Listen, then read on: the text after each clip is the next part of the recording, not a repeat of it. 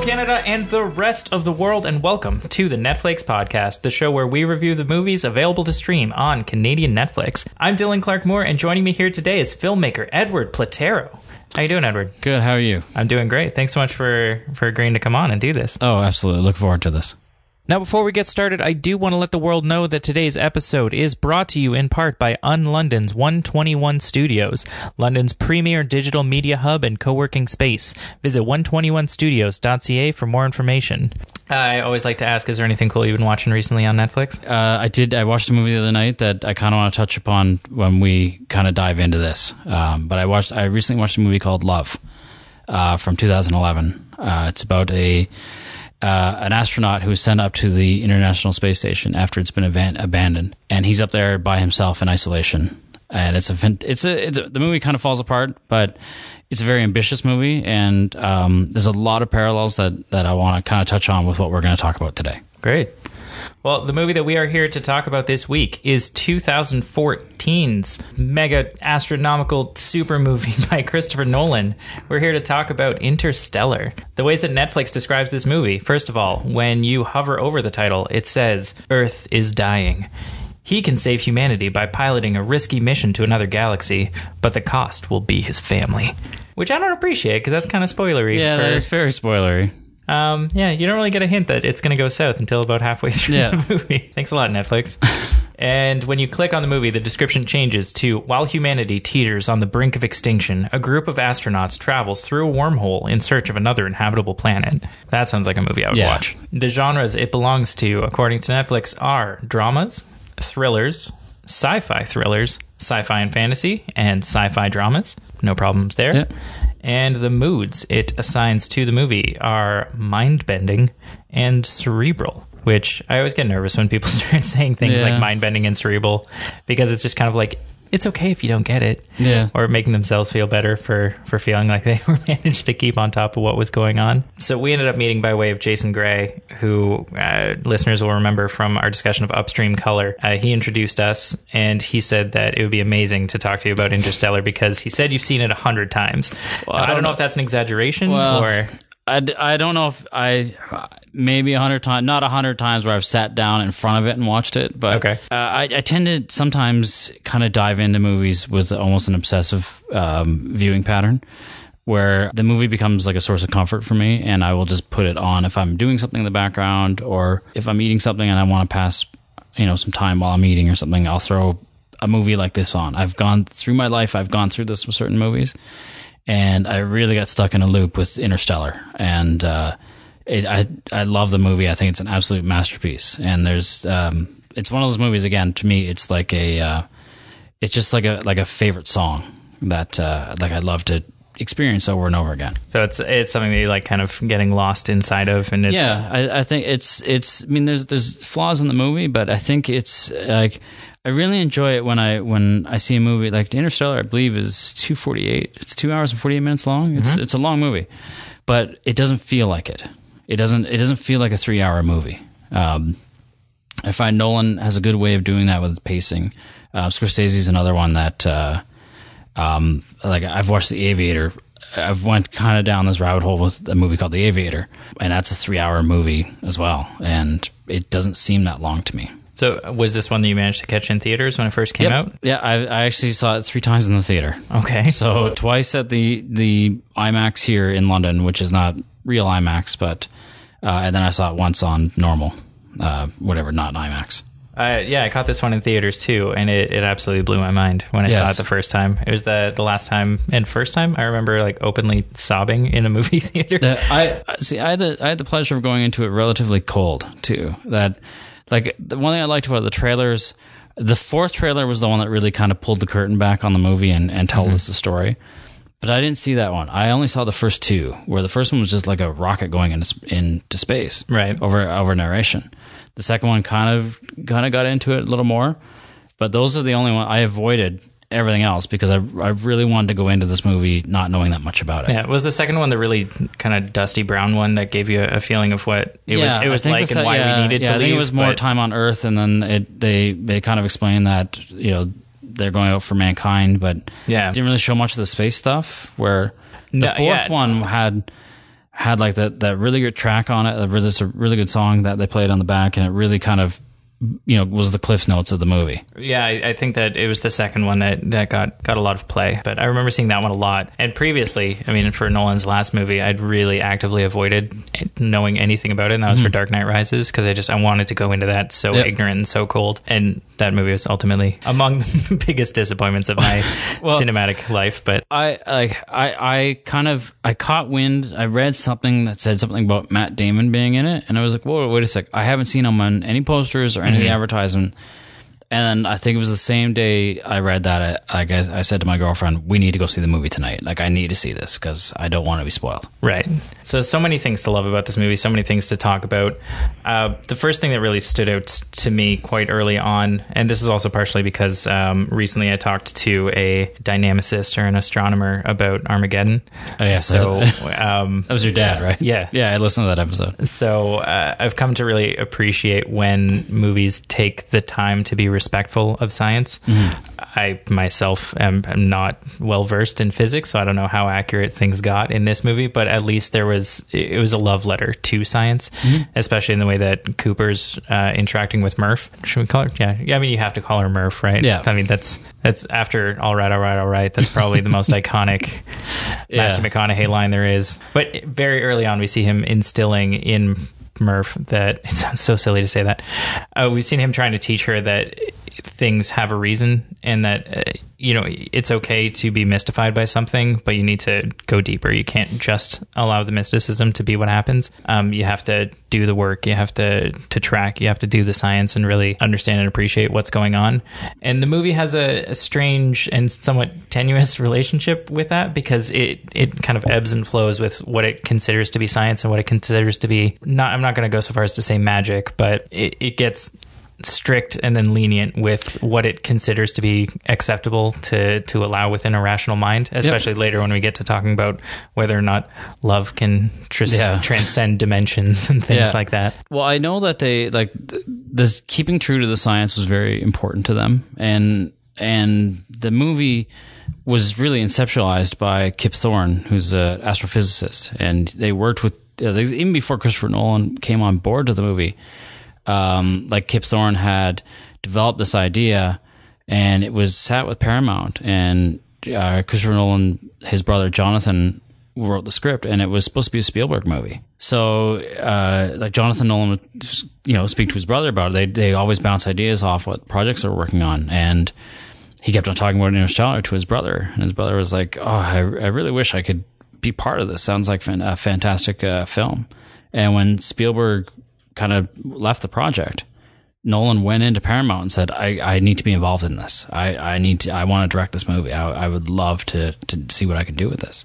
And then he sat and worked with Kip Thorne and talked about all the science about through this and wanted to make sure that the science was as accurate as they could have got without you know was still still keeping the the movie ma- movie magic in there but trying to keep it very very grounded in real science. So uh, like when we see the black hole in in the movie those are all based on like they did all the physics in the equations and gave that to the digital team and they built the simulation off real science like like theories uh, black hole theories. And that was the what you see on screen is almost the most accurate representation of a black hole that's ever been shown in cinema I appreciated that the movie also kind of lets itself off the hook a little bit at the end when you're inside the black hole, when they're in the the, Yeah. the tesseract, when uh, when TARS is explaining that. oh, Well, you know, like this isn't actually what you're seeing. Yeah. The the bulk beings have very kindly Yeah. kind of dumbed this down to a three dimensional plane for Yeah. you. So be grateful. So it's like, all right, fine. Like movie, do your magic. Yeah. Show me whatever beautiful pictures you can come up with to represent what we're seeing, and then just you, you know. You, I, I I thought it was cute that they let themselves kind of off the hook of well, and I mean, maybe like it, on film you can't represent Yeah. the fourth and fifth dimension, right? So I appreciate that it, it was at least kind of respectful enough to be like, yeah, okay, we had to take some shortcuts because well, we had to take some shortcuts. Yeah. Well, and and and they they kind of explain it, but they don't like they they. I feel they kind of. I don't know, like TARS kind of says, you know, the bulk beings um, created the the tesseract so that we can manipulate time and space through a tangible thing. Um, but they don't like don't really explain who are the you know who are the bulk beings or I mean they kind of touch on it, but um, like I don't still I feel it's like an open ended thing. Like when I know when I came home from the movie, like I did a lot of research on the timeline of the movie and how it was all put together and and found out okay well the actual bulk beings are the human race Yeah. ev- evolved to to um, Yeah, that's the, the revelation that Yeah. that Coop has when he's Yep. kind of once he's figured out how to manipulate gravity across dimensions. Yeah. I just realized after throwing out that sentence how nonsense this is probably going to sound to anybody who hasn't watched the movie. That's, but oh yeah. Well, and, it really and, does sound insane. But Yeah, and I, I think if if like if if this was a movie you like fell asleep through and woke up when he's in the Tesseract, you'd be like, okay, we were just riding around a spaceship for two hours, and now he's in this crazy bookshelf room. What like what the hell is going on? Um, the other thing that the movie talks about quite a bit with science is the kind of the politics of science and how science can really be a tool of governments and of uh, of politicians and of kind of uh, just larger ideas. Um, for instance, we get the scene quite early on where Coop is going to the school to talk about uh, his son's future, and they say, you know, we don't need more engineers, we need more farmers. Yep. And then they get into that debate about whether or not the moon landings happened. And it's never actually clear if we're supposed to accept in this world that the moon landings were actually faked and this is something that's come to be true. Hmm. But it, I think it's more heavily implied because we're supposed to be on Team Coop that generally it's just been decided Yeah. that it'll be better for the human race if we. The phrase they use in the movie is look down. So we need Yep. to stop looking up. We need to look down. So let's just gloss over the achievements of what we've done scientifically before for the sake of focusing on the here and now and what we're going to do to continue to propagate the, the human race here without getting lost to, to fancy looking otherwhere. And it happens again later with NASA, where mm-hmm. NASA still has this enormous budget to build this unfathomably large spacecraft, um, but it has to be hidden. It has to be tucked away Yeah. and it, that really spoke to how how difficult it is to ever really know what the truth of a thing is because everything does get passed down through all these layers unless you're the one like coop is trying to teach murph unless you're the one doing the science and looking into it yourself Yep. you're entirely at the mercy of what people with power or people who at least pretend to have power are passing on to you and that's kind of terrifying but also empowering that you know all it takes is just to look and to ask questions Absolutely. to be able to find whatever objective truth there might be. Well, and that's why, like, he, he you know, you see him, um, because he's, you know, he's an explorer too, right? Like, you see him argue with the her teachers and saying, like, he doesn't want his daughter, her path to just be like a, a farmer again. He knows that there's there's more more to her, right? And it it's a shame that in that future in that movie that um, like they're repressing brilliant minds just to really sustain humanity and not really looking for a solution out. And you understand why it's happening. Like it's a really Yeah. bleak existence Yeah. that they're in where the very air they breathe is turning against them and Mm-hmm. turning to nitrogen and oh, what is the the really depressing line that the last generation to starve will be the first generation to suffocate Yeah, or something yeah, it's just like oh man like there's, Yeah. there is no hope for us whatsoever but that also speaks to another big strength of the movie and that's in its conversations about what humanity is Mm-hmm. as a whole because we see so many different facets of humanity and all of them are claiming to represent the whole of humanity Yeah. and they're all right and also all wrong at the same time Yeah, it's it's interesting because they they mention that that like with them on the ship, there's no there's nothing to be afraid of. They they know that they they will not reach any evil, you know, in space in their travel. But it's interesting because when they do meet the the evil, and and that's a big spoiler um, if anyone's hasn't seen the movie, is that uh, the evil they meet is Doctor Mann, right? So it's it's the evil of man. That like it's it's so on the a- nose I Oh my know. Like uh, It's crazy. That- that's like- uh, but like but that's like that's the evil that they face right they and they talk about that on the ship they said like uh, she says like is a is a lion evil when it it rips a gazelle to shreds no because that's nature right? Yeah. and i mean even though nature is being evil to them on earth they are not going to experience that that evil um, where they go well Yeah. maybe through hostility of the planet but yeah well i there's, think there's think, no war where they're going there's no weapons there's no I, I think in that they're more the point that they're making in that conversation is more that evil is really a human concept. Yes. And that, well, and I guess that is true. You know, they're going off to places that are untouched by humanity, but that evil itself doesn't really exist mm-hmm. because everything is based on self-preservation Yes. and and the desire to continue the human race. So, you know, at no point is anybody acting without the best interests. Mm-hmm. It's just in some cases the choice gets made to do it through dishonesty or or other you know less desirable means. I started to mention that we see kind of this wide swath of humanity and it's all true and it's all not at the same time. Mm-hmm. Like Coop is so convinced that humanity is blank. He says, you know, like we're not we're not caretakers, we're explorers. Mm-hmm. I don't my Matthew McConaughey is partially George Bush, but um, you know he's always looking up. He's all Yes. about wonder and exploration. Compare that to Jonathan Lithgow, who his father-in-law, who's much more practical. He's very much in the here and now, and in the you know supporting the teachers that no, like we don't need to be filling this kid's head with nonsense. We need to teach him how to be an effective farmer, so that people don't die. Like it's more about practicality. And even though because we're following Coop as our protagonist, we're kind of swayed more towards the yeah science exploration. Yeah, abs- absolutely. It's also like well the you know the counter side to that is you know if you hadn't been lucky and gotten where you, you know if, if if things hadn't gone right mm-hmm. and we'd all followed your lead then everybody would be dead and the human race would no longer exist Yeah. so so it's both and then dr Mann you can't hear me roll my eyes there but you, you get that with him as well. He, until we meet dr Mann all that we hear about him is that he is the best of us Yes. you know, he's the the pinnacle of bravery, and he's the one who managed to lead eleven other people. Um, is it eleven other people or twelve? Are there twelve total? Yeah, I think it was 12, 12 total that, Okay. that went through the, the Lazarus missions. Okay, because if it had been him and then twelve others, that would have been a little bit more, Yeah. a little bit more Christ-like. But he's supposed to be the best of us. He's supposed to be this incredible person who's inspired others to make this huge, valiant sacrifice. But then once we meet this pinnacle of humanity,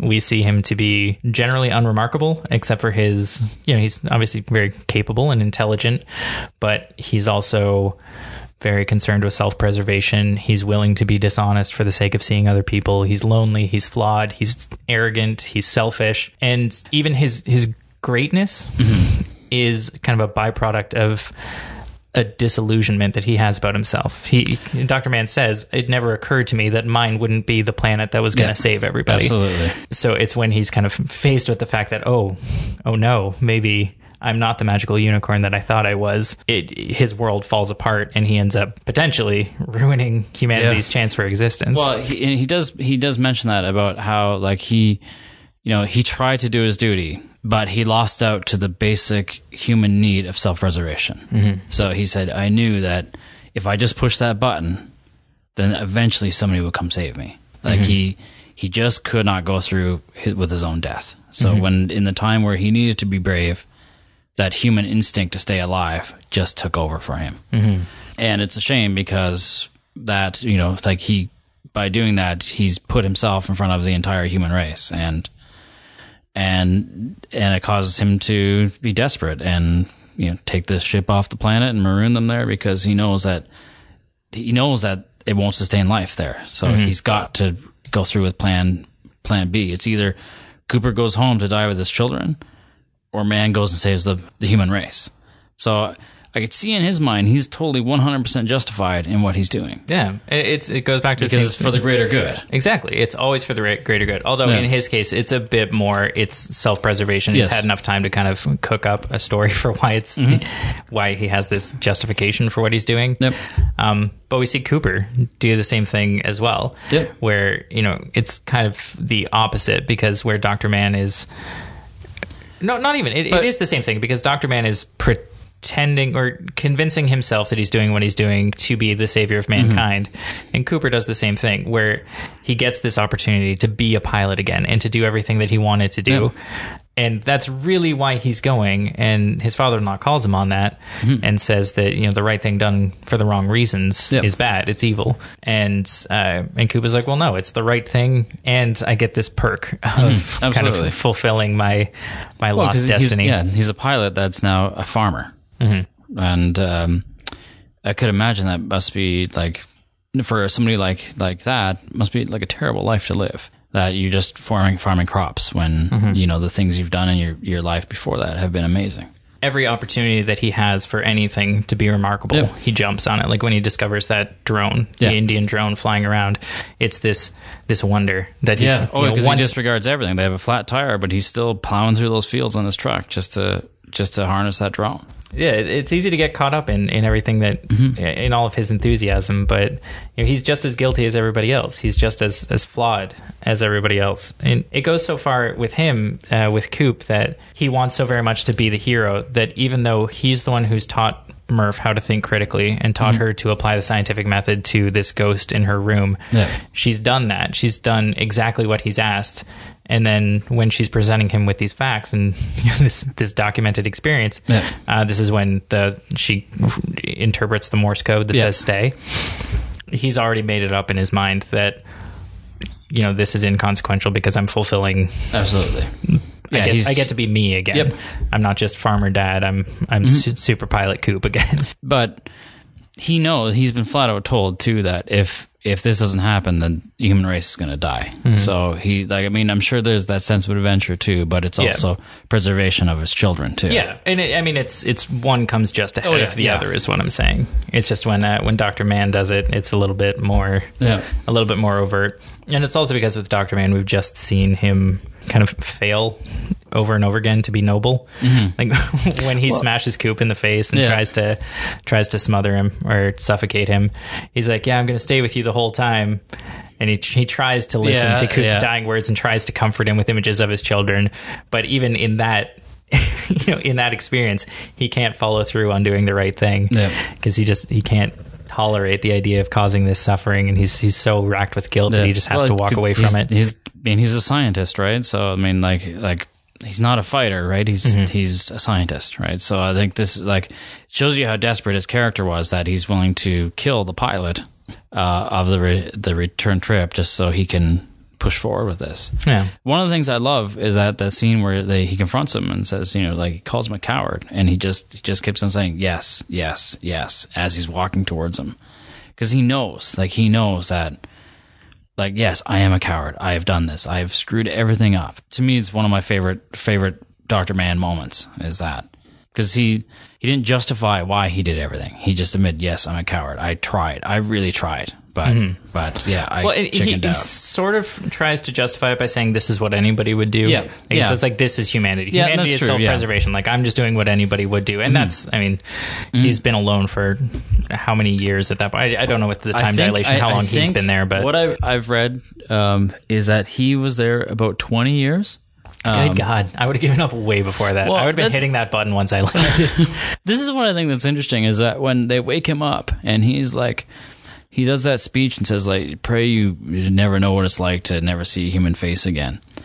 And Romilly, who's on the surface with them, who has just spent 23 years up on the endurance, same I'd be stepping in going, "Whoa, whoa, whoa!" Like, like I just got through that myself. I know what you're saying, right? Mm-hmm. But um, I don't know. It's just uh, like you see the two two characters that, that have kind of suffered through that, where Romilly kind of became zen like afterwards when they um like when they come back from Miller's planet and he's like it's you know um you know I waited I took a couple stretches and but you look at the character's delivery of his lines before they leave and then after. And he, there's a very zen like quality to him that he's kind of like taking that time to you know grow as a person and and I, I don't know just kind of I don't know. He's it just I find there's like a shift in his character where Dr. Mann is almost the opposite right he's become manic and he's become paranoid and Yeah. like he's booby trapped his robot because it has all all the false data on there and um because he knows that if the they if, giant bomb, yeah. yeah, if he knows that if they actually go in and read um, Kip's data, the robot, that they're going to find that he's falsified it all. Yeah, I, I think the difference there is that Romilly hasn't. I mean, he's got no other option, right? Yeah. Like he he doesn't have a button that he can press, so No. he, he doesn't have any kind of temptation. Like, what is he going to do? Crash the? Is he going to like fly into the black hole himself? Yeah. I'm sure he maybe considered it, but he doesn't really have anybody he can call for help. Yeah. So his options are either to just do it and deal with it, or I mean, there is no other option. I mean, death, I guess, Yeah. would be another option. But for Dr. Mann, he's got this constant temptation and he knows what it feels like to give in to that. So then he has, after he's done that, he's got mm-hmm. nothing but time to justify his own actions. So instead of Romilly, who's got all this time to achieve enlightenment or, or whatever it is that we're yeah, well, imagining. and that- he's you know he spent years studying the black hole and Yeah, all that stuff. But also, let let if we look at it a different way, he was on a climate controlled ship, I guess, Yeah. and not a planet that was deathly cold for sixty seven hours during the day and sixty seven hours at night. I guess that would be a little more nerve wracking. I don't know. I don't know. I would like to see like the story of Doctor Mann or Romilly, what he did on the ship. Like, I'm sure if they tapped into TARS and said like, okay, well, so what happened? And he'd be like, well, you know, like it got pretty dark in here for a bit. I don't know. Yeah. Right. Um, there's actually like Nolan wrote the backstory for Doctor Mann. It was actually in a comic for Wired. Mm. Um, so they kind of it kind of sheds light more on his Doctor Mann's position in the film, where he's frustrated because he's like like you finally get out there, like you know, like and then he realizes one man cannot survey an entire planet, mm-hmm. and he's like, it's insane to think that we could have done this. Mm-hmm. So he it shows him where he's talking to Kip, his robot, and saying like, you know, basically giving up on it and asking him to, well, you know, what if we we falsify data to say it to to show this, right? It's just for theoretically, and the robot would say, no, we can't do that, and it just is frustration on that they would never find anything.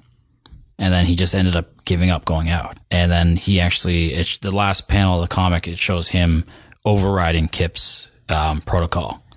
So then that's when we see that he's hatched the plan to. right, turning his, his shiftiness up to Yeah, 100. I, I yeah. think that like there's, there's a quote in there. I can't remember what he says. Something like, um, "Does life grow without dark, or something like that, or without light?" And then he says like, "Does man become mad without humanity, or something like that?" And so he kind of, you see him kind of descend into this madness. Right. Well, just to, to wrap that part up, like I like I said at the beginning, like we have all these different characters saying, you know, Doctor Mann says this is what humanity is. It's Yep. self preservation. Yep.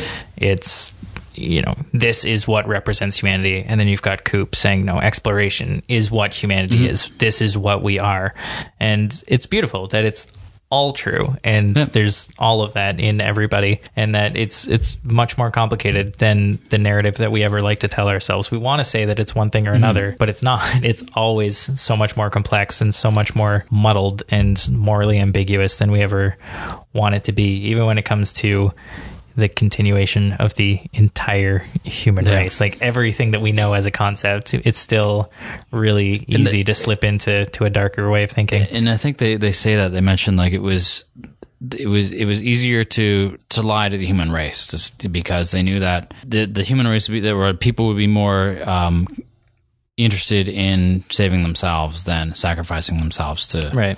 push science forward to continue the human race without them. Yeah, Dr. Mann mentions that. And then it, you get another kind of fun moment. The the one scene where it makes sense for Topher Grace to be there.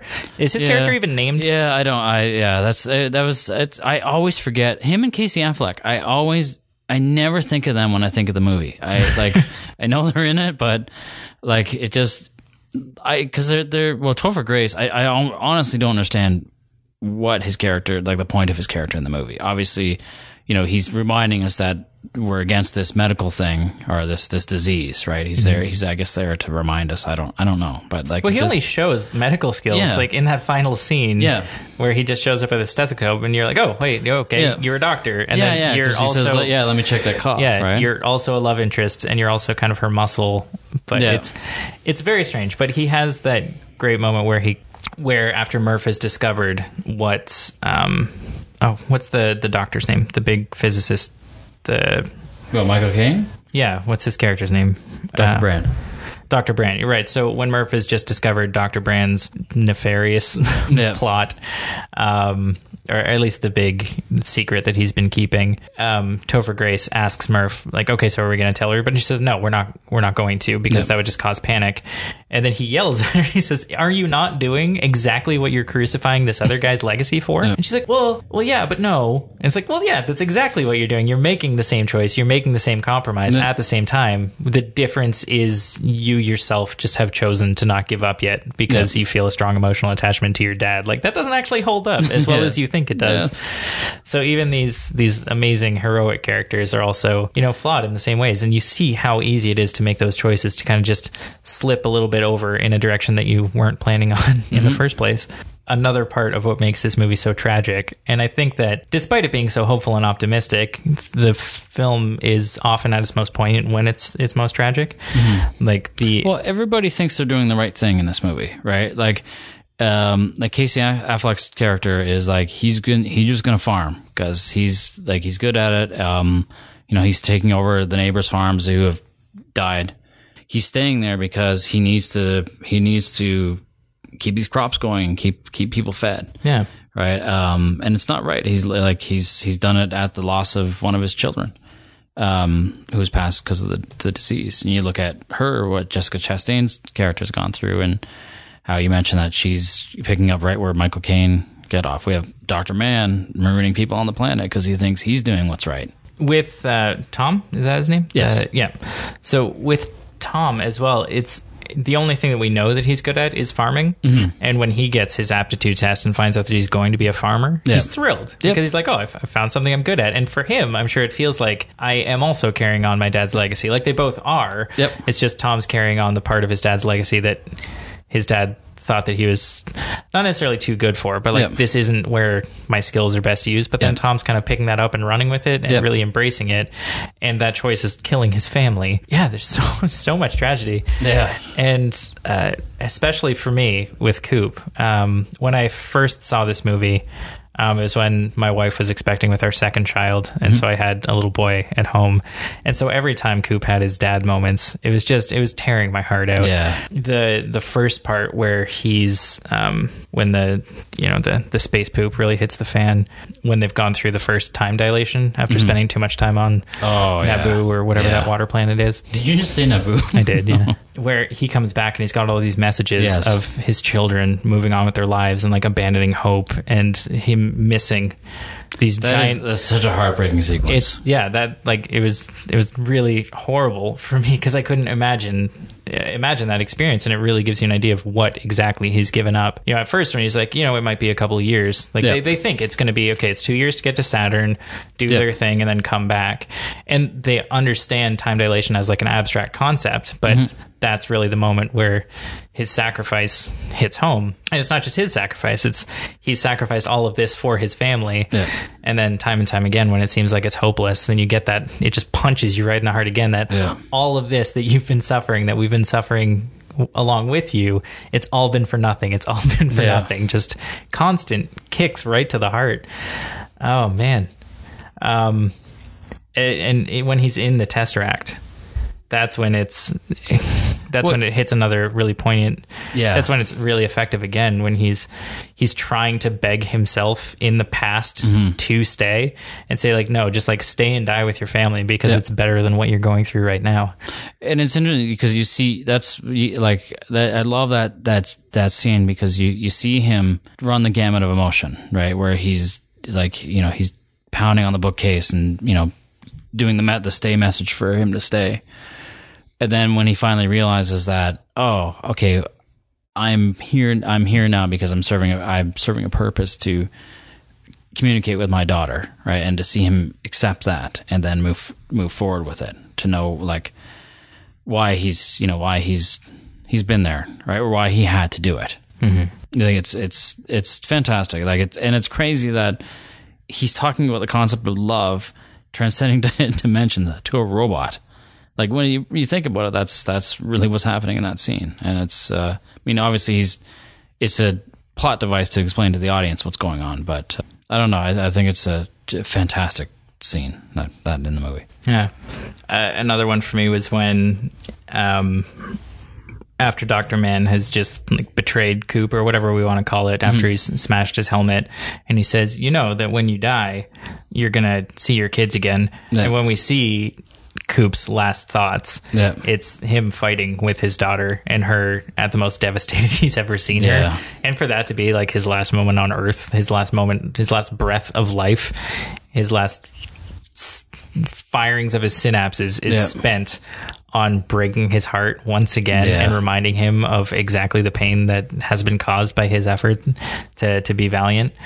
Um, but then you get you get that same experience. You get uh, almost a happy payoff at the end when Murph is laying in her bed, and Yeah. you know she she says that line where. Uh, you know, like I knew that you were coming back because my dad promised me he would, and that, like, you know, it just like Yeah. well up again. Even just thinking about it, just you know, the idea of fulfilling a promise to your daughter, and you know, because that's uh, as humans, those are the strongest experiences that we know are the connections with our family. Absolutely. Like, as much as easy as it is to roll our eyes at Anne Hathaway's Dr. Brand or or Mm-hmm. Coop when he starts talking about how you know love and gravity are the two things that that can cross these dimensions. But I mean, like that's that's the strongest bond Abs- that we abs- know. Absolutely. Well, you have you have kids too, right? So Yeah, like you do as like, well, right? I, You're a I father? have two. I have two kids myself, and and like it's like you have this crazy connection. I remember like when both my kids were born, like like instantly falling in love with them. Mm-hmm. I, I remember when I remember when they held my daughter up and they said, you know, she's a girl, she's beautiful, and like I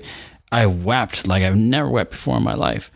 Um, we had some medical complications, so it was a touch and go type birth, right? But like, but from the that moment on, like, like my heart belonged to these children, right? And and the bond that I have with them, I like, I really believe it is something that would transcend space and time. And even if it is, you know, the the movie's using that as a as a plot. Mm-hmm. And it's crazy device, that a, a movie that's like so, like got its hands so dirty with science, it just throws that all away to say that like love is the the true bond between us all. Yeah, but it, I can't. I still can't decide if it does a good enough job to say that it does, or even if it's just saying like, "Listen, we have to."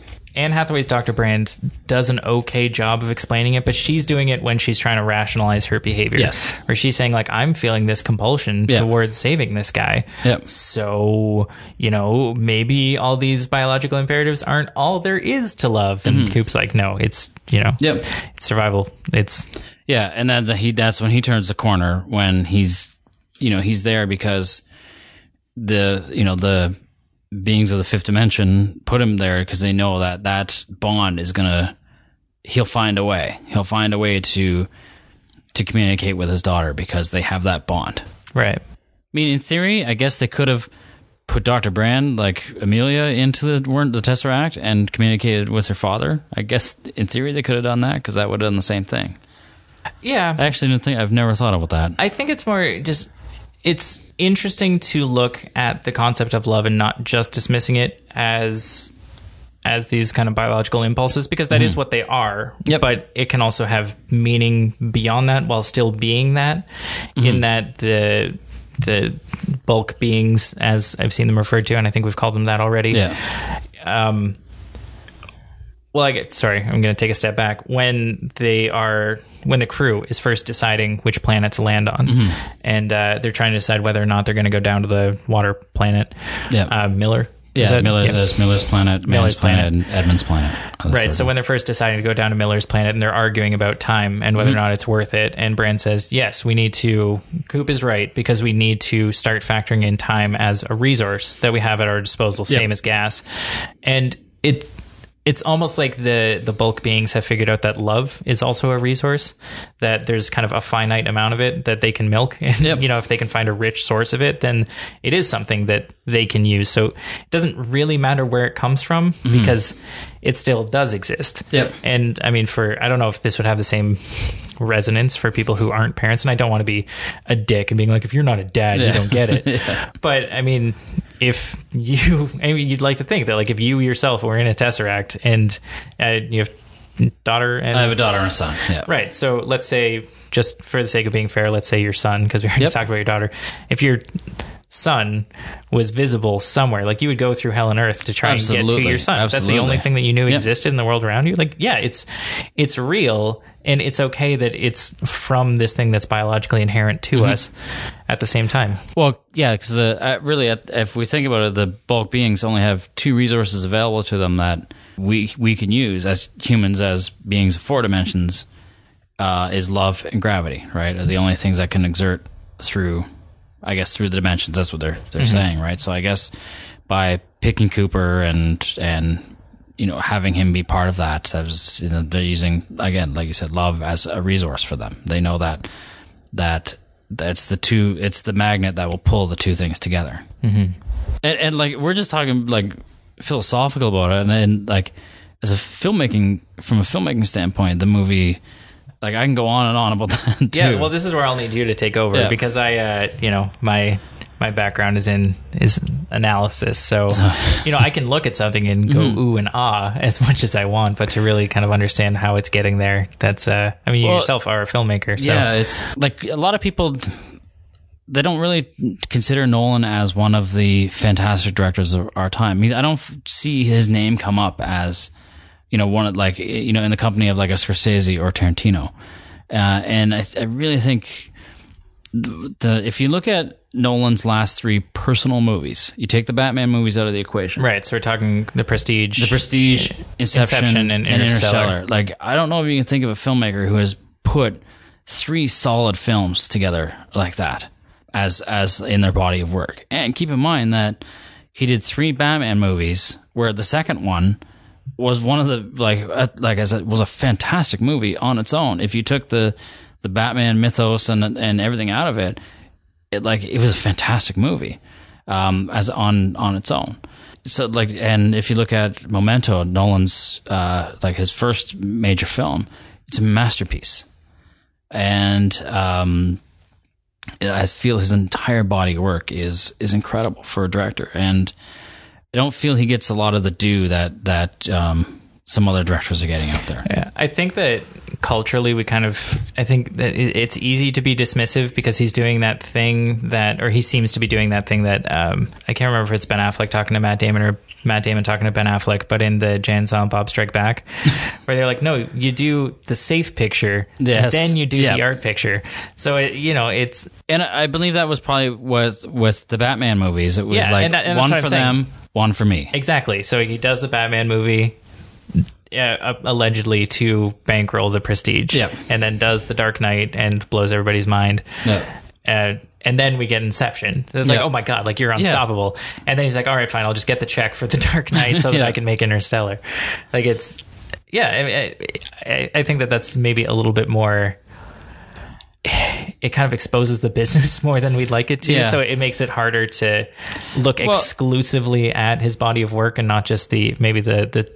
And I'm entirely hypothesizing here. Like I don't actually know what those transactions were Yeah. like, but it, it seems like that's what's happening. And right? I, I think if you're like if you're somebody uh, like like Nolan and you're taking on uh, like the Batman franchise from Warner Brothers, I'm sure that you know every day you're you're dealing with the studio on notes and things have to be this way and and you know it's probably you know it's not making a film for yourself because you're you're just a cog in this big studio wheel. Right. Yeah, I mean, Joss Whedon gave up after two. Yeah, exactly. And Christopher Nolan at least Yeah. finished off his trilogy. But I mean, his his I, I feel his trilogy was was quite good. I'm not a big fan of Batman Begins. Like out of out of the three of them, I think Begins is the weakest, but they're still good movies. Uh, like he Heath Ledger won an Academy Award for the Joker performance. And, like the only person who's won an Academy Award for a comic book movie was under the direction of Christopher Nolan.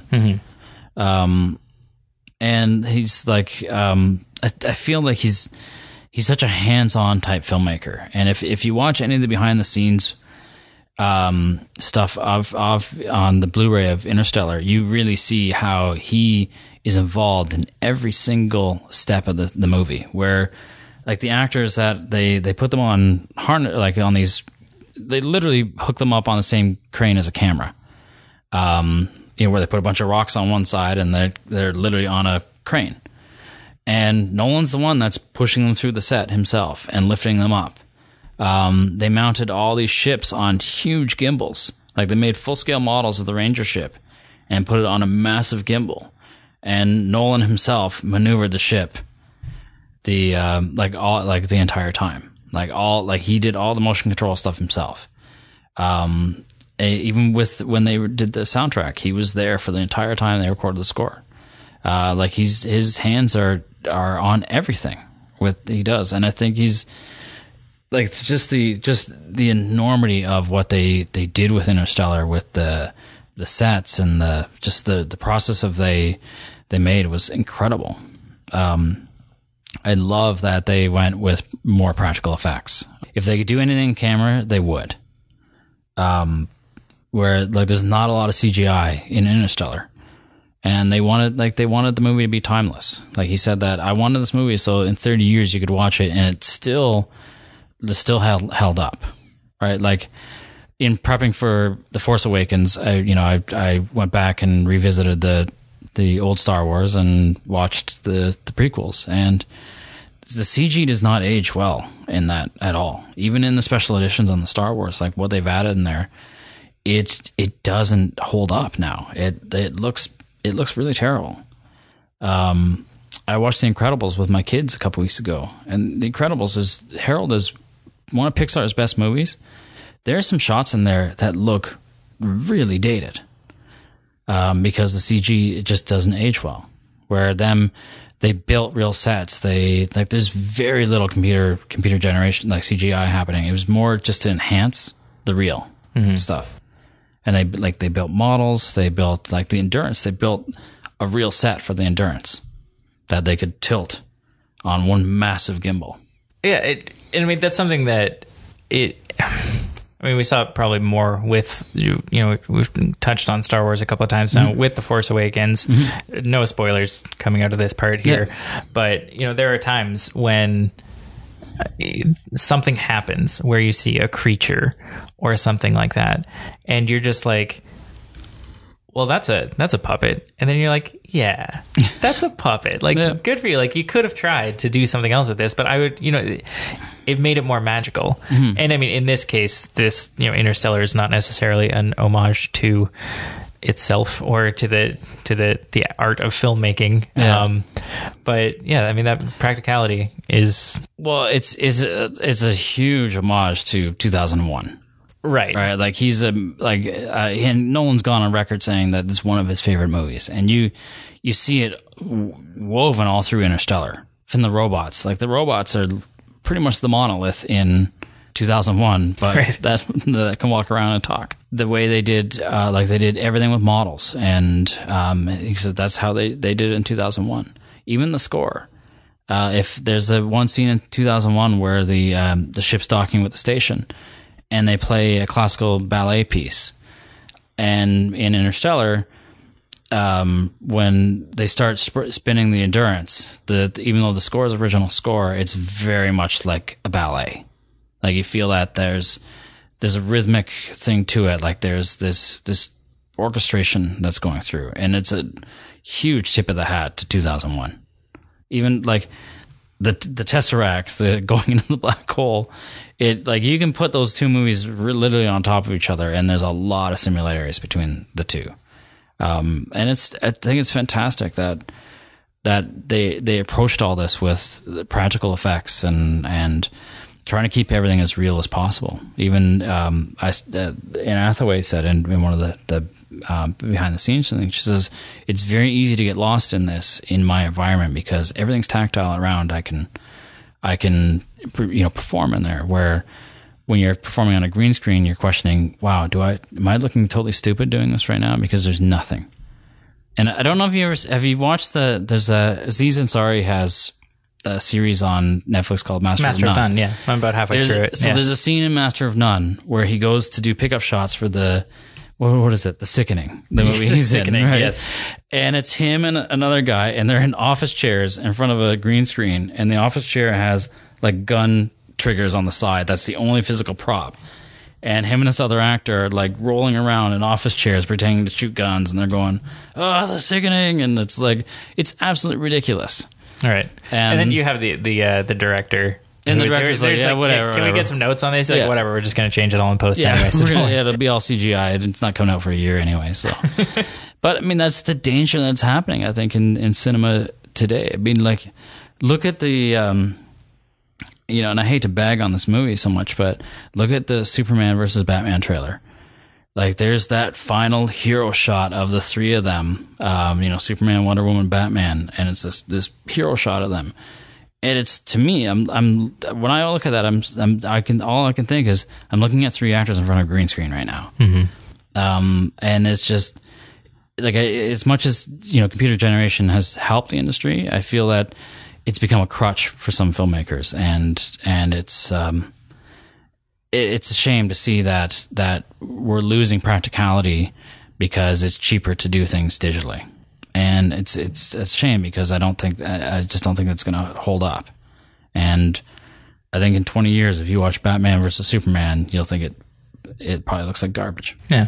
But in 20 years, we'll have Interstellar. Yeah, in look twenty back years on, you look at Interstellar, and I think that I, to me personally, as like as somebody looking through it through like a cynical filmmaker's nitpicky lens, there's really only one or two shots that I think are poor in the movie. But that's and that's saying a lot for a movie that's like got a lot of effects in it. Yeah. So, along with being uh, an homage to 2001, Mm-hmm. uh, I felt like the movie was also very timely in the fact that humanity, or at least North America, because I can't speak for Mm-hmm. you know anybody else really, but we really seem to be falling back in love with space, and I think that culture has been a big part of that. Absolutely. And I feel like a really important tipping point. This might have just been personal, but do you remember a few years ago when Felix Baumgartner did Mm-hmm. that big jump yep. out of the balloon? Yeah. and that was the first like i i was sitting there my son was in a high chair my wife was trying to feed him and i mean you know how that goes and i made everybody in the room i was like stop we're going to watch this because this is something incredible that somebody is accomplishing and even though it was a stunt and it was put on by red bull Yeah. you know it, it really felt like it was like oh yeah like this is what it feels like to be in wonder of human accomplishment and it seems like every year for the last couple of years maybe this is just effective marketing or, or whatever the case may be but there's been this series of uh, of movies and of culture that is again about space and i'm not talking about star wars like i'm talking about you know it was gravity first Yep. and then interstellar then we had the martian this year Yep. and mixed in with there, we had Neil deGrasse Tyson do Cosmos, where we're just again we're we're looking outside of the Earth, and maybe we're just scared that it's all going to end. So we're like, Uh, shit, what well, else is out uh, there? but I mean, well, look, look at um, just look at what, what was recently accomplished with SpaceX, right? Being able to launch launch in uh, a shuttle into space to the the ISS and effectively land the rocket.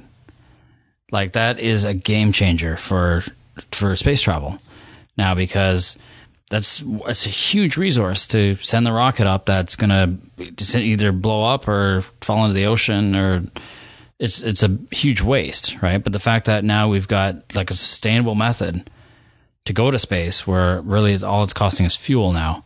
There's hope for for what the the future is going to be. I mm-hmm. mean, we I remember being a kid and and uh, like watching with my mom uh, the Columbia launch, the very first space shuttle Columbia launch, and and it landing too, and just being like in awe of wow, like I cannot like when I was I think eleven or twelve when that was out. No, I think it was maybe ten, and um, like it was just in awe, like that the space shuttle was the coolest looking thing in the world to me because it like it looked like a spaceship, and I've actually seen the real space shuttle in California, and it's an impressive piece of machinery. So I, yeah, I, I don't know how much of it is. I mean, like the science has to be there first. Like Yeah. there have to be people actually doing it. So I don't know if culture is just doing a great job of tapping into that, or if culture's, you know, our, our pop culture is leading that, where it's saying, you know, we know that cool stuff is going on, so let's get everybody pumped up. It's almost like space pop propaganda. Yeah. it's it, you know, it, it's getting us that. excited. We we need we need that. We need to, you know, like as we look to go to Mars or or I mean, we haven't been to the moon in forever, but I know the end goal for SpaceX is Mars. I, I think it's fascinating that that um, like like people are getting behind this and and we're pushing like the boundaries of the human race further than we've we ever had because technology's really starting to catch up that we can actually do these things. NASA actually has a they've launched a telescope up into space that um, has been surveying planets, and they have found a, ma- a perfect match for Earth. The problem is it's 500 light years away.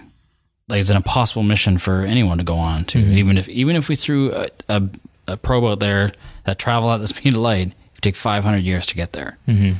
Right, and that's essentially why uh, the wormhole was created in the movie.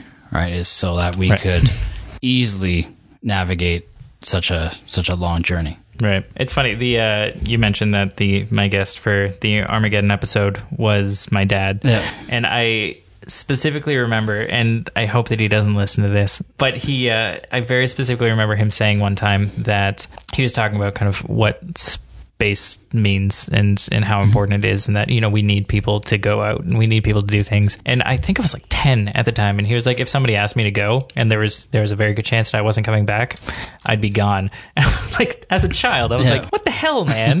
but then I also, you know, I've, I've come to realize that, well, yeah, like that's, you know, we need people like you doing that sort of thing and, and really getting out there and kind of doing the coop and being willing to put other thing, you know, sacrifice in order to, to get to the next step of wherever it is that we're going to go. We need the explorers and we need the caretakers. You know, we mm-hmm. need somebody taking care of what's going on back home in case the exploration goes bad because, you know, we, in this movie, we sent out 12, 12. Lazarus people Yeah. and one survived. Yeah. I don't think. I, I, I mean, it's implied at the end that Yeah. Edmunds. Well, yeah. Edmunds died like they. I think they probably died in a, like a rock slide. Some like a like a rock slide came and wiped out his base or base his camp pod. or whatever Yeah. it was. Yeah.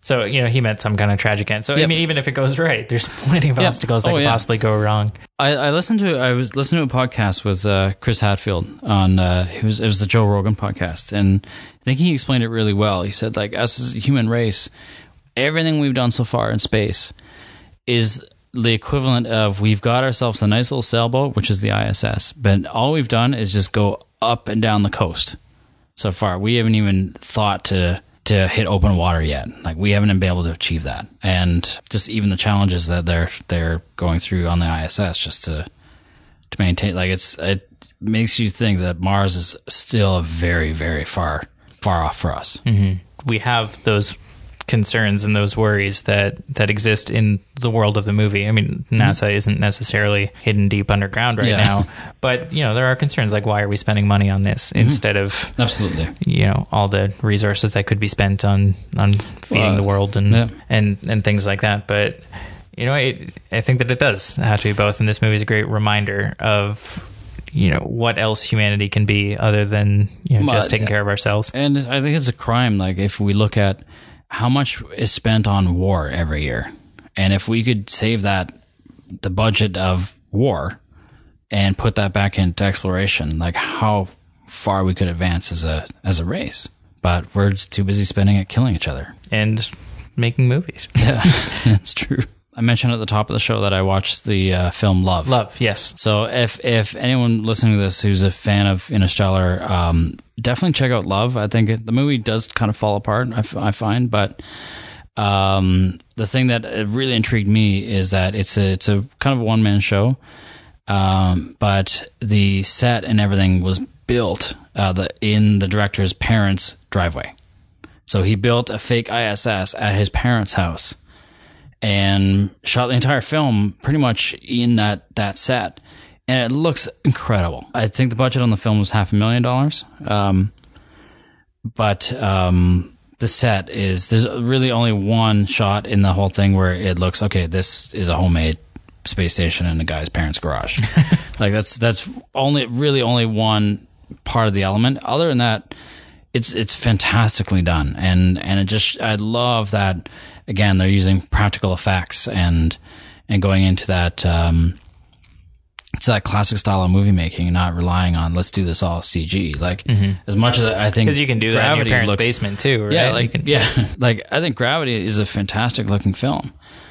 We have yet to see what Gravity is going to look like in five or ten years, right? Because uh, even though they did the the CG the CG as photorealistic as they could, I, I don't know how that's going to hold up.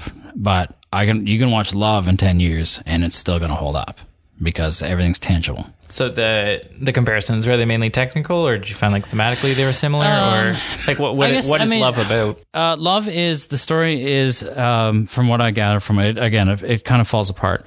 Um, that uh, an astronaut is sent up to the ISS because the ISS has been abandoned, and he's there to kind of do maintenance on it, and then loses contact with Earth, and so he's up in the ISS all by himself, and so we kind of follow him as through Uh, they don't really give a timeline. They mention six, like six years. He's still got everything kind of in, together in his mind um, at the six year mark. But then we kind of lose time with him, and we we come back, and he's got a big beard, and he's like tattooed himself all with stuff he's found on on the um, like he's losing his mind. Mm-hmm. And it's brilliant the way they they unravel the set too. So you kind of you kind of um, dive into that madness with him too, where it's all kind of even his environment. I mean, if He starts stuck like in a tin cannibalize can, his environment and Yeah. kind of try to create meaning from.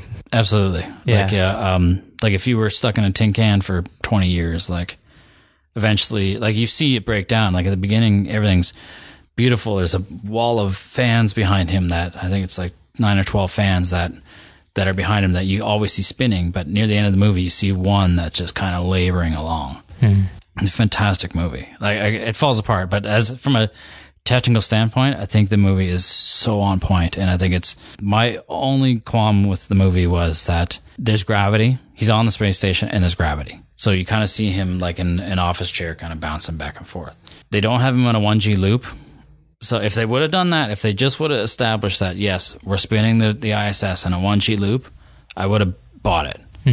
The fact that they don't and he's on gravity, it just like he's he's it kind of ripped me out of the movie a little bit because I just couldn't I couldn't suspend belief enough, you know. And I understand that it's an indie film, so they they couldn't do zero G.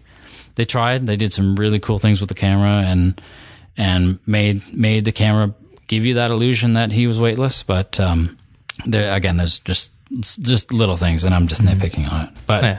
it's a good movie. Um, Well, I, I could not do any better for five hundred thousand dollars. Yeah. I guarantee you that. So that's great. I, now I'm really tempted. I'm gonna have to put that on. That's on Netflix, right? It's on Netflix. Yeah. All right, Netflix Canada. Or Netflix are you, are you one of Canada, those uh, VPN? No? I gave up on. I mean, Netflix Canada has. I feel they've caught up now. Yeah, I was. I, I recently did a, a guest spot that I think. Yeah, it'll be out by the time this episode comes out on a show called Net Freaks, which is uh, they do all the Netflix original programming, and so I they were asking me about kind of what we do here. And originally, I mean, even as recently as February when the show started, Yeah. Canadian Netflix was kind of a joke that Yeah. you'd have. I mean, the, the the reference that I always used was like we had Airplane Two, but we didn't have the first Airplane. right, like that was the kind of just like nonsense catalog Yeah. that we had available.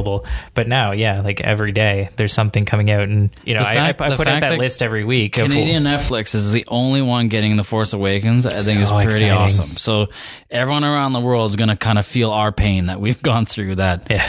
you know, like the frustration of going to watch a YouTube video and it's like, oh, sorry, this is not available in your country. Welcome to our pain. All right. Um, anything else you wanted to cover? or- No, no. I mean, I could just, I could just drone on. Oh yeah, let's let's touch on the score. Okay. on this. I Please I, lo- I really want to talk about this. I I I think you know as as much as I don't think people put should put stock in Academy Awards and and all that stuff, but I really feel that that Interstellar was 100% robbed when it came to the score. It lost out to the Grand Budapest Hotel. Yeah, don't you're get me you're kind of I- I- looking at me. I love like- Grand Budapest Hotel. Okay, and I, I think Grand Budapest Hotel is a fantastic movie, and I think the score is a fantastic score, but it's a Wes Anderson score. It is a score that you could interchange with any one of the movies he's done. I really felt that the score was just another element of the movie, just like his cinematography. Um, but it was a familiar thing that I, f- I don't know. I've personally felt that you could have put dumped that score in any Wes Anderson movie and it would have worked. Where with Interstellar, I feel that they've put a lot of love and effort into it, and the they they the underlying layers that they when it came to creating it, you know, they really want to make sure that none of the none of everything, the, any piece of the score, none of it is computer generated. It is all played by human beings. So even though they scored it all digitally first, they went back and recorded those things with, with orchestras and had them do things like like tap the strings of the violin with pens to simulate that the clock in in when they're on Miller's planet. So as soon as we land, we hear there's a clock ticking because we know that every hour they're down there represents seven hours back on Earth. So the fact that they, they built that into the score and had people playing the instruments they they in a way they shouldn't be doing it. Like the orchestra the brass section would like class like push their hands over the mouthpiece to push air out in a percussive manner. So everything was kind of like like a ticking clock. And the fact that they they used a, a pipe organ for the the main instrument in the whole thing, and you hear the the human element of it, where it's air breathing through these pipes. I think it's it's a fantastic, uh, like a fantastic use of the medium. And Nolan uh, said he said it was important to me that the music always was played by humans because it, in the movie it always reminded us that yes, there was that human race, those that that people that were always there in the background that we were doing this for. And the fact that it wasn't recognized as the top score by whoever the people that choose it over Grand Budapest Hotel, like was an absolute crime. Well, it gets the uh, Edward Platero Oh yeah, Academy it's, Award, it's, which and it's is a fantastic. I mean, it's an amazing, amazing score. Yeah. Like look at, I like dare you to watch the docking sequence and like just not be caught up in, in like it's so perfect. I mean, it's been said before that scores are often at their most effective when you don't notice them, Mm-hmm. but it, it's so it really just once they get into space, that's when you know I, I take notes when I Mm-hmm. when I watch these movies to talk about them. My notes just kind of stop once they get into space Yeah. until you know until we start cutting back to Earth, and I'm like, oh, oh crap! Like because at that point you're just you're swimming in the experience Mm-hmm. of these visuals that you've never seen before, and this these musical movements of the ship, and you know the docking sequence as you mentioned. Like you're you forget to breathe when you're watching that Yeah. because you're just like, I, this is probably going to go well, but like I don't. I, it's it's not quite nerve wracking, but like I said, you're you're swimming in the music and the the visual experience, and it's I don't know. It's more. I don't, know, I, I don't use this word lightly, but it, that middle kind of third section mm-hmm. where it's just them exploring and it's them being the explorers that Koopsa very much wants to be.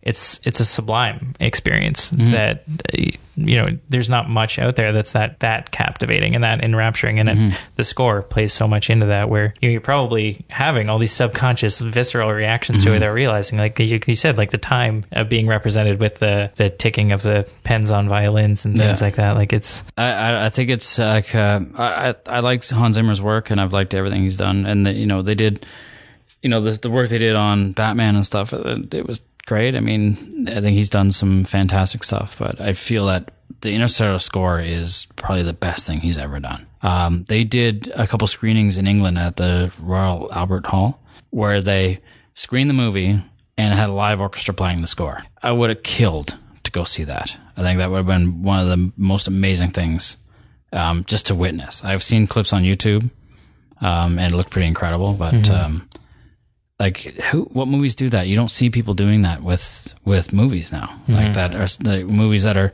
celebrating. You know the score that that uh, accompanies it with you know doing a live thing. You don't. I don't know if I've ever seen that.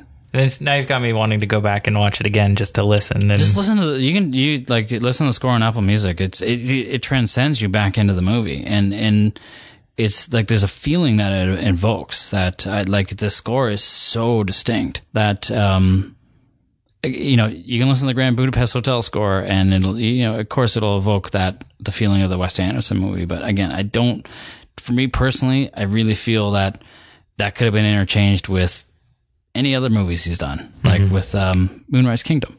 I have the score for uh, the soundtrack for Moonrise Kingdom, which I think is a fantastic score. but if you put the disc in the wrong could've- cover, then you would, you if would know the would've put, like, put that behind Grand Budapest Hotel, you'd be like, yeah, yeah, okay, I'm watching a Wes Anderson movie, and this is, uh, you know, this is about standard fare for it.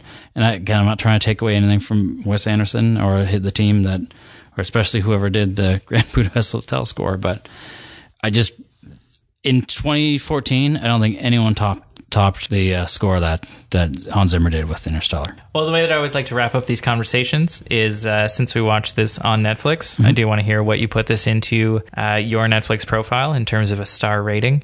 So, as a reminder, it's one, two, three, four, or five stars. Mm-hmm. You can't do a half star. One star means you hated it, which I don't think is going to Mm-hmm. be the case.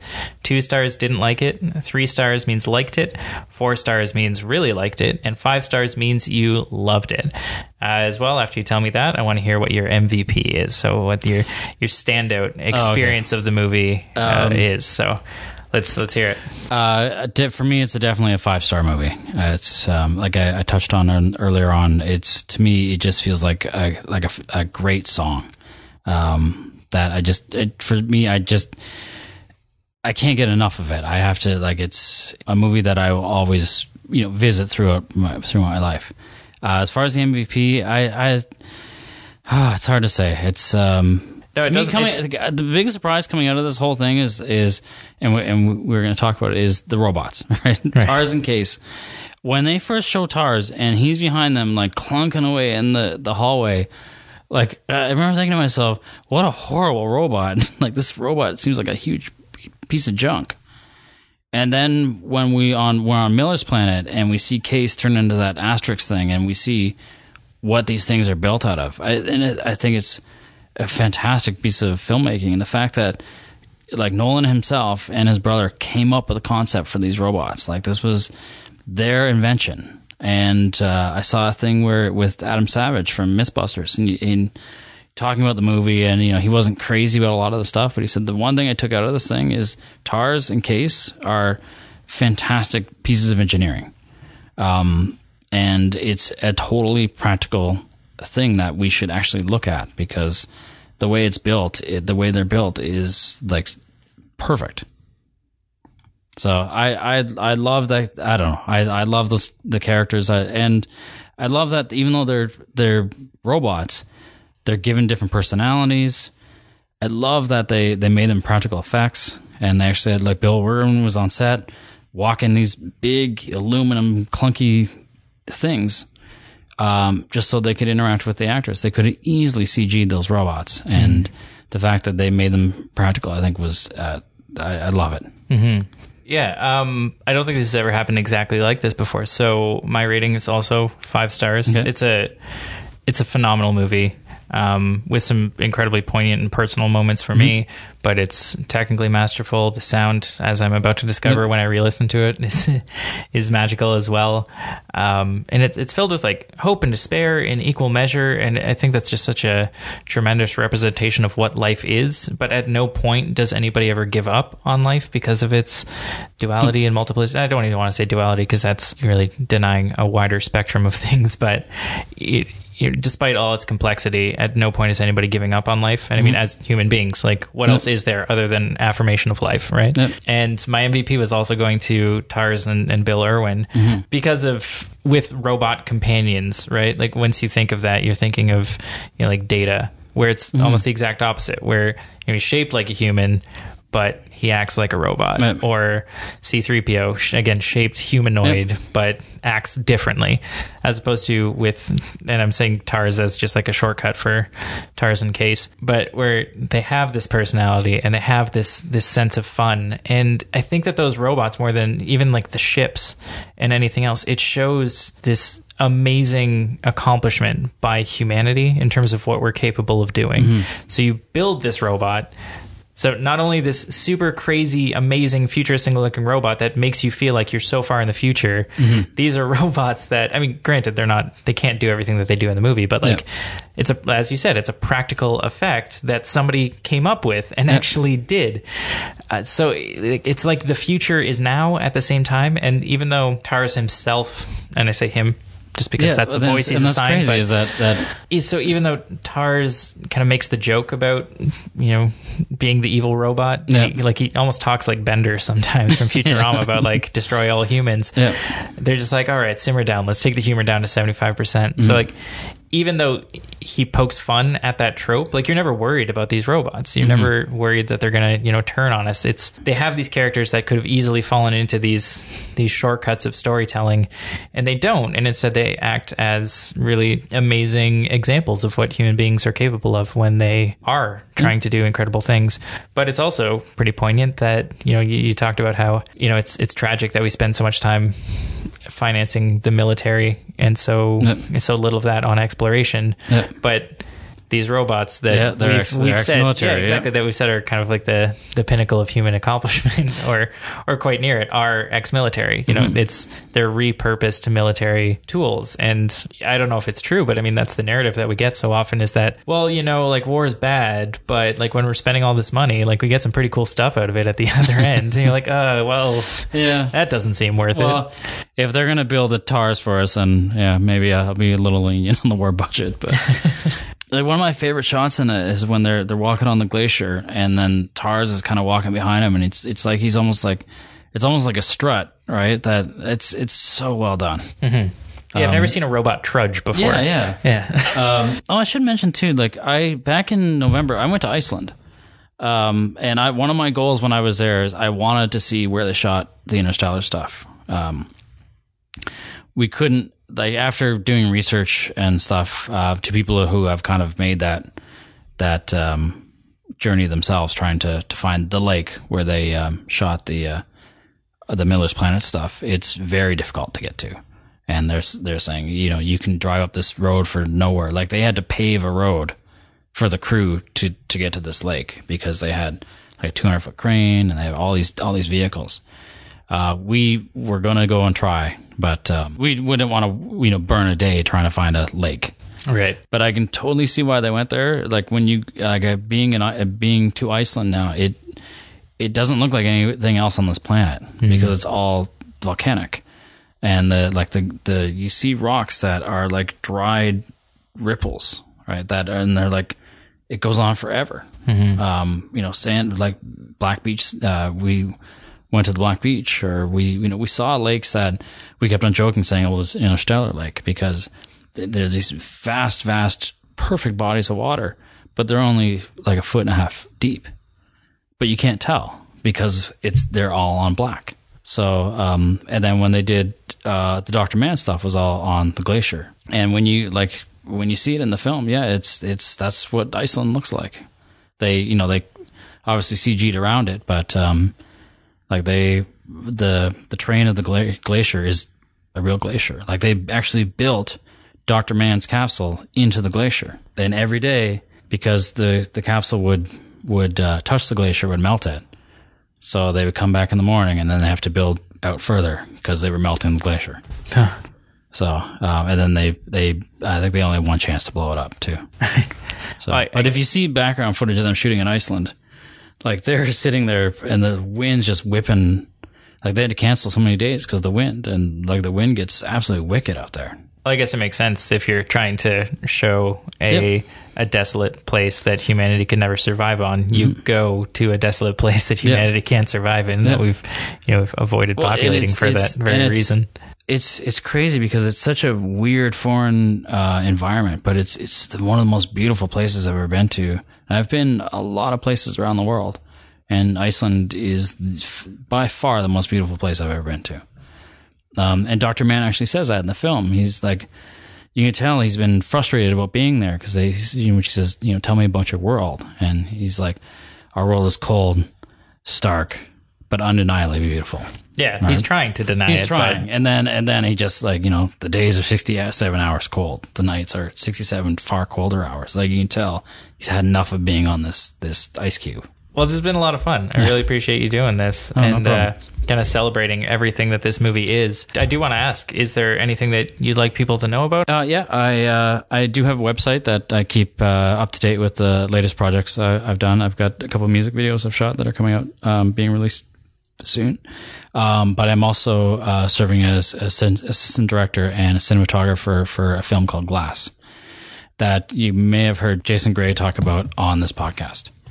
Um, so Jason and I have kind of gone down the rabbit hole over the past few months. You know, uh, how I'm assisting him bring his vision to life, and we've we have a lot of conversations about movie making and movies like Interstellar, and like we've actually like built a physical set with real things on them um, for actors to to be um, to interact with. But we've kind of embraced it on a different way, where we actually created all our stuff in the computer first.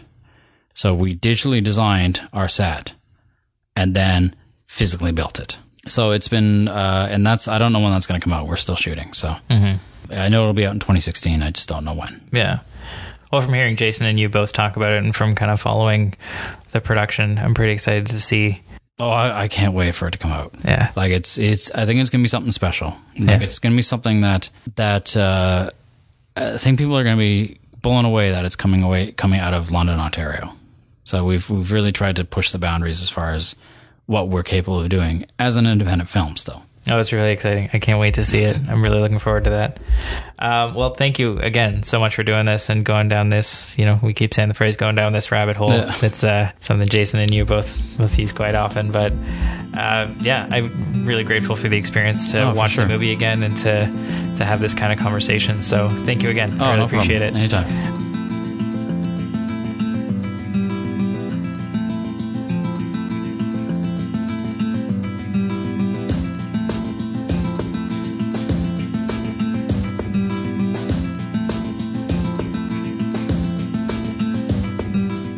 That's everything for this week from the Netflix podcast. If you like what you heard today, head on over to netflixblog.wordpress.com to check out the rest of the Netflix content, like show notes, articles, reviews, as well as a weekly look at what's new on Canadian Netflix. You can also find us on our social media pages. We're on Facebook as Netflix, on Twitter at NetflixPod, and I'm there at Dylan Clark Moore, and we're on both Tumblr and SoundCloud as Netflix Podcast. If you'd like to support the show, there are a few ways you can do so. You can start by heading over to iTunes and subscribing so that each week's episode comes straight to you.